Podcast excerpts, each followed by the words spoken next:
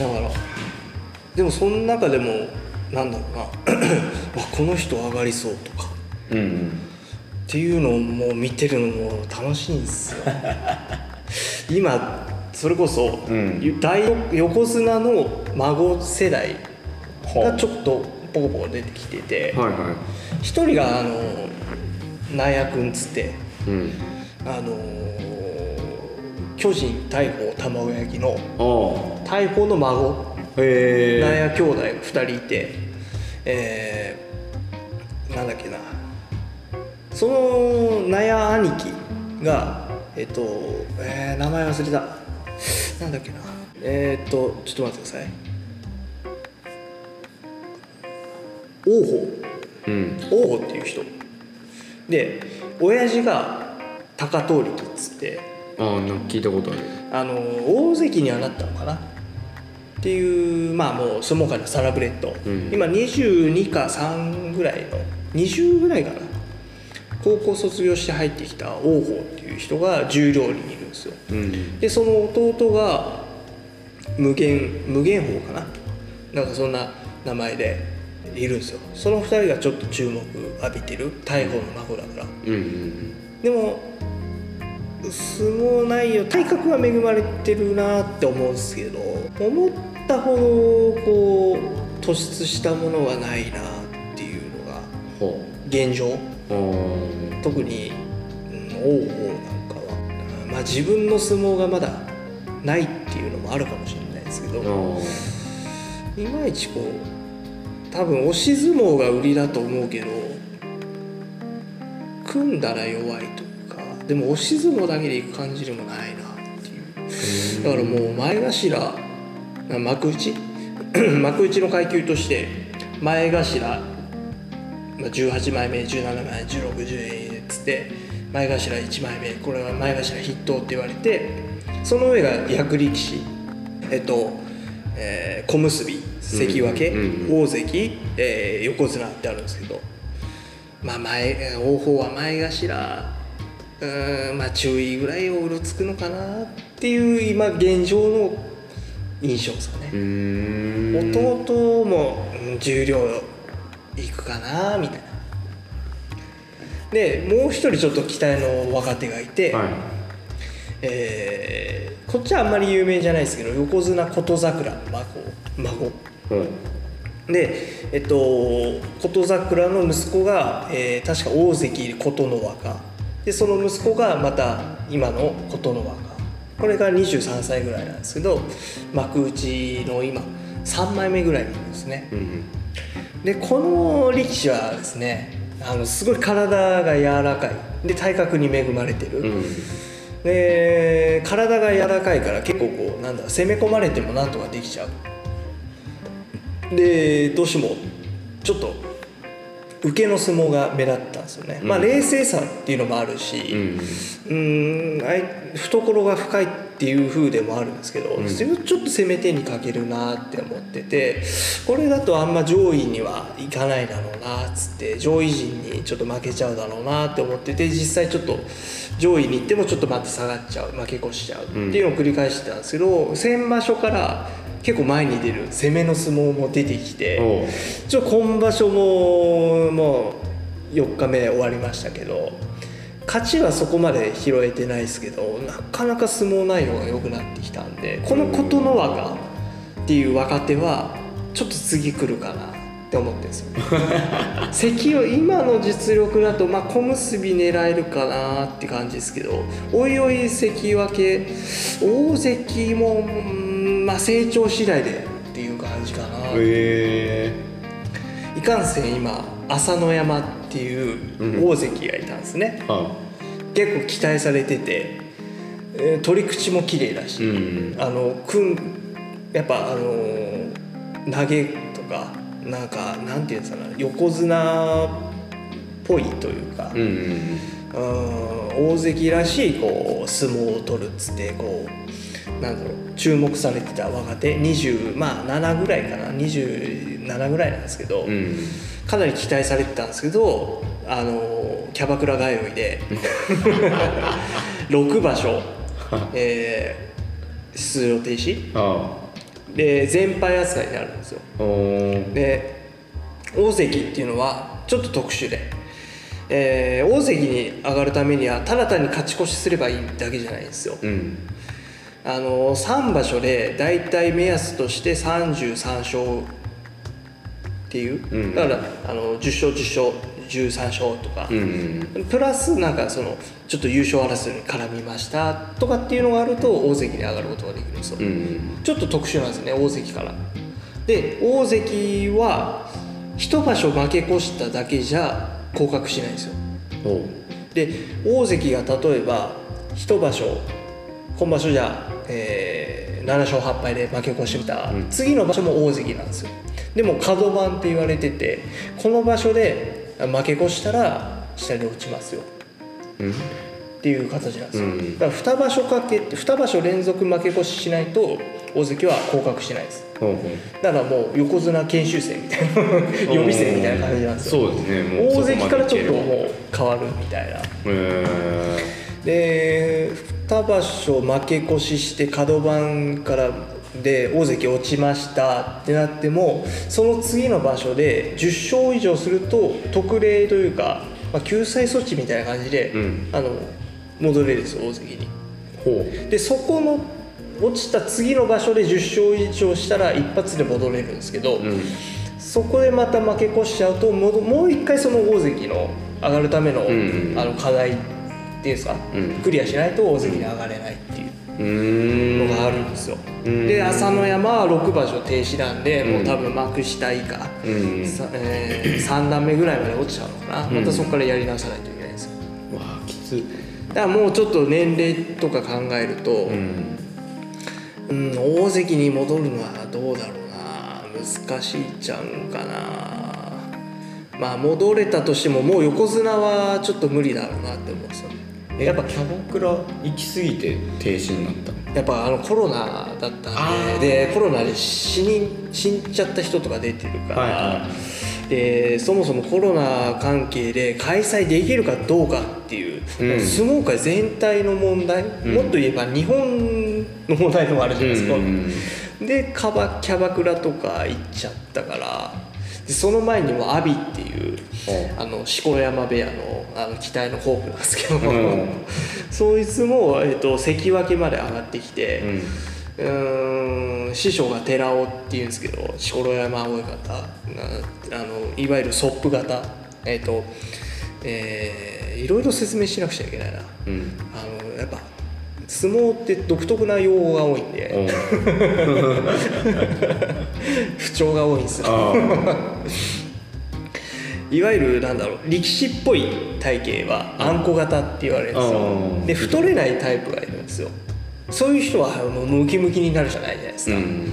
そういうのをソップ型っていうんですようね、ん。で寺尾っていうのはソップ型でこう張り手がめちゃめちゃ得意で、うん。太れないタイプだけれども確か大関か関脇まで行った人、うん。でその弟子が阿炎っていうやつでまあそいつはそこまでそのほっそりタイプじゃないですけどあんまりこうでかい感じじゃなくてでも腕がすごい長くて、うん。師匠寺尾を彷彿とさせるこの張りおーいいね。手でちょっとあのなんだろうちょっとやんちゃな発言とかあの力士のインタビューとかってなんかなんだろうなすごいななんだろうな。受け答えが簡素っていうか、うんなんかみんな同じような感じで喋りますね。なんだろう。なんだろうな。うんなんかあるじゃないですか、うん。あれなんかうまく再現したいんだけどな。あーうまくできないな。なんだろうな。うんうっすみたいな、いうん。なんかや、うん。取り組みはそうですね。まあまああの全力であの頭から当たることだけ意識してやりました。みたいな、ね感じじゃないですか、うん。みんな大体その系が多いですよ大体そんな感じがするでもなんかそのあのアビはなんかもうちょっともうあのお母さんにメールしたいんでもういいっすか？みたいな。色が出るね。それあと御嶽海っていう人もうんそういうタイプなんですけどいわゆる平成の関取みたいな なんかゆとりみたいな感じなんですけど、うん。でまあ結構ちょっと注目人気もあったんですけどその人もなんか外出しまくってバレてえー今、えーなんか3段目とか12段とかに落ちて今ようやく重量まで上がってきたんですよ、うんうんそういう前例とかもあってうんうん。朝乃山。もう横綱ちょっと日本次の日本人力士横綱として期待されてた朝乃山なんですよ。うん。貴景勝もそうだったんですけどちなみに貴景勝はあの押し相撲なんですよ。うん。あの大きく分けて四つ相撲と押し相撲っていうのがあるんですね。うん。四つ相撲っていうのは相手の回しを取ってで投げて勝つっていう。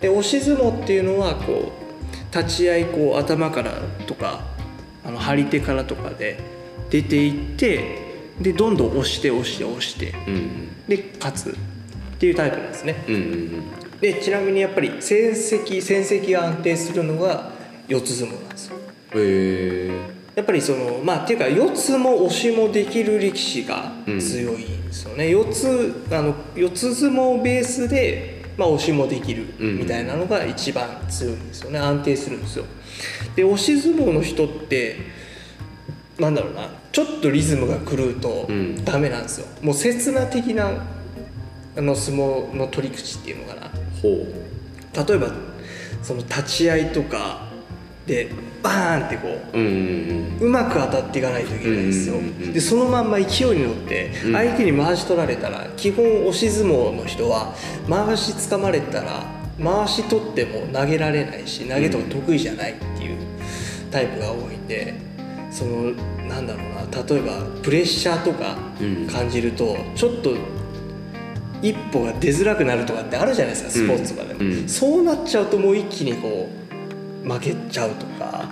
あじゃあやっぱ相性あるんですね。力士同士によって逆に四つ相撲だと組んでしまえばいいんですよ。ほう。立ち合いじゃちょっと遅れましたとか、うんちょっとプレッシャーでちょっと体がうまく動きませんでしたって言っても挽回するチャンスがあるんですうんうよね、ん。その組んでしまいさえすればっていうのがあるんで。うんそういうのでどうしてもこう貴景勝は押し相撲あの人なんであのあと怪我とかしちゃうと、うん。押し相撲って厳しいんですよ。あうん。どれだけこう前に推進力出せるかっていう。貴景勝ちょっともう厳しいかなっていう今状況になっちゃっててで朝乃山四つ相撲で綺麗な取り口だから、ああこの人は横綱になってほしいなれるだろうってなったんですよね。あキャバクラ行っちゃったかキャバクラね。ら力士キャバクラ行くんだね。うんまあでもそういう遊びはするんじゃないですか。うん。やっぱモテるらしいですからね。あ力士って。そうなんだ、うん。まあ、いい匂いするしね。うん瓶漬け油でね。あれいい匂いしますよね。あれ匂いが強烈らしいですけどね、うん。あと保管が大変腐っちゃう。あそうなんだ。な何の油だったかな椿油かな。ああ確か椿油をもうべっとり塗ってるんですよ。うんであれ結構高いんですよね、うんうんちょっと一回買おうかなと思ったんですけど。僕ホテルマンの時オールバックにしてたんであそうなんだ。瓶漬け油でなんかオールバックしてやろうかなとか思ったんですけど。匂いきついのかっつって。じゃあちょっとダメだなと思って、へえあそっか。なんか瓶漬け。うんなんかあれもなんか決まってんでしょ？結局は。決まってるっていうそのなんか使うもの？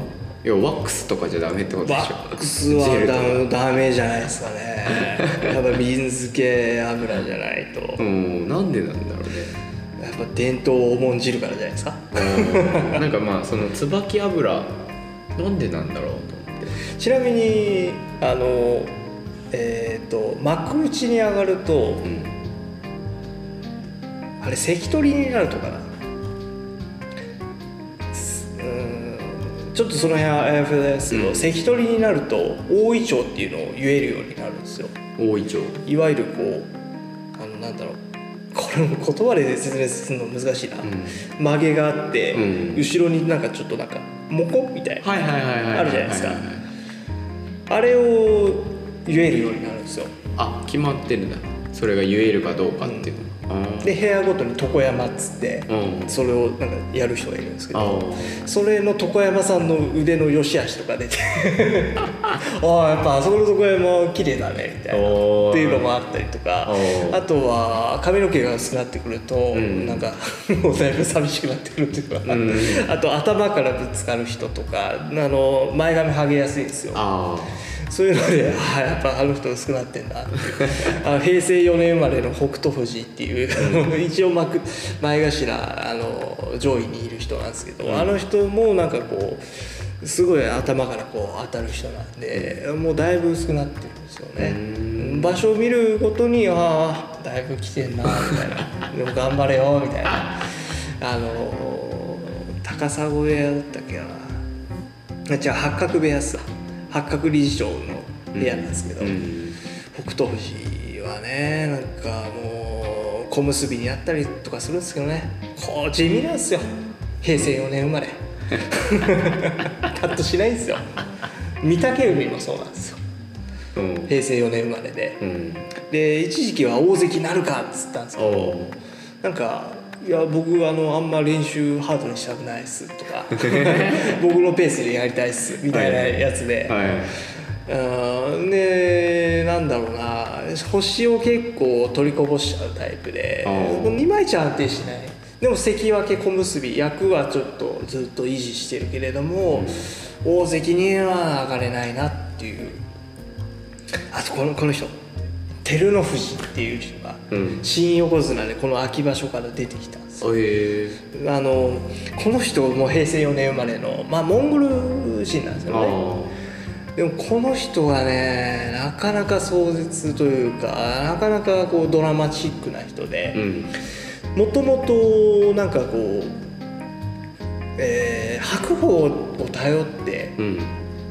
白鵬の内弟子みたいな、うん。なれるからその白鵬を頼ってモンゴルから出てきたんですけど、うん。白鵬なんかその、うん、他にいい人見つけちゃったのかなんだか分かんないですけどお「照ノ富士君うーん知らない知らない」みたいなふうにこう ちょっと手のひら返しちゃってあ照ノ富士もうねその頼って一人でこう日本で一人ぼっちになっちゃって。うん。でまあそれで、まあ、伊勢ヶ浜親方っていう人にまあ拾ってもらって、うんですごい有望な力士だったんですよ最初から。もうトントン拍子で上がってって大関まで行って、うん。ああこの人はもう横綱になるっていうぐらいだったんですけど、まず糖尿病を患っちゃって両膝壊しておでもう本当にもう6年とか何年間もずっとあの相撲が取れない状態で。ええようやく回復してってもう何度ももう引退しようかみたいな、うん。そういう瞬々とか葛藤があって、モンゴル帰ろうかうん。でもなんとかこう力士を続けてもうもうあの照ノ富士もう相撲取れないだろうっていうふうにもよく言われてたんですよ、うん。でも下からもうもうほんとねあー復帰して序二段とかさとかもう本当に下位なんですよ、うん。もう最近もうあの力士になりましたみたいな、もう全然体ができてない力士に対してもなんかもう普通に負けちゃうみたいな。力が入らないみたいな、えうわーって思ったんですけど、えうん。だんだんこう体をこう回復というかうまく怪我とも付き合いながら、うん。糖尿病をまあなんとか抑えながら、うん。克服しながらこう上がってってそっからがもうもう各段で優勝してってで重量でもなんなんなん2場所連続ぐらい優勝して、で幕内に戻ってきて何年ぶりかに。おでもうそこでも2場所連続優勝ぐらいしたのかな、うん。してうわーって思って。でも昔の照ノ富士はよく覚えてないんですけど、うん。もうなんだろうな相撲の取り方とか佇まいがなんかやっぱ変わっててうん。なんだろうな荒っぽさもないしでも闘争心というかこの集中度合い、うん。精神の鋭さっていうのかな。あのはものすごいんですようね、ん。もうなんだろうもうこのえ取り組みが始まる直前のあのこう張り詰めたかうん。もう誰よりもこうスーンとこうやっぱりもう自分の両膝というか体が長く持たないっていうのがあるんでしょうね、うん。もう次もうもう自分には時間が残されてないんだっていうのがあるから、うん。もう一晩一晩もう一つも気を抜かないっていうか、うん。もうそれが惜しいみたいな感じがもう伝わってくるんですよね。でそれでもう幕内にこう返り咲いて2場所連続優勝ぐらいして、うんで先場所も,、えーもう白鵬出てきてようやくようやく白鵬出てきて、で照ノ富士ももう綱取りの場所って言われててで全勝同士で戦って、うん。でまあまあそこでちょっともうね負けちゃったんですけどあ まあまあ白鵬だから。白鵬のねあのあれですよ。か ち上げとかうん自分から座らない、うん、立ち合いね。うん。自分からこう手つかないとかうん。あったんですけどね。でも誰よりもうん。白鵬の全勝と、ん。えー照ノ富士の14勝1敗。うん。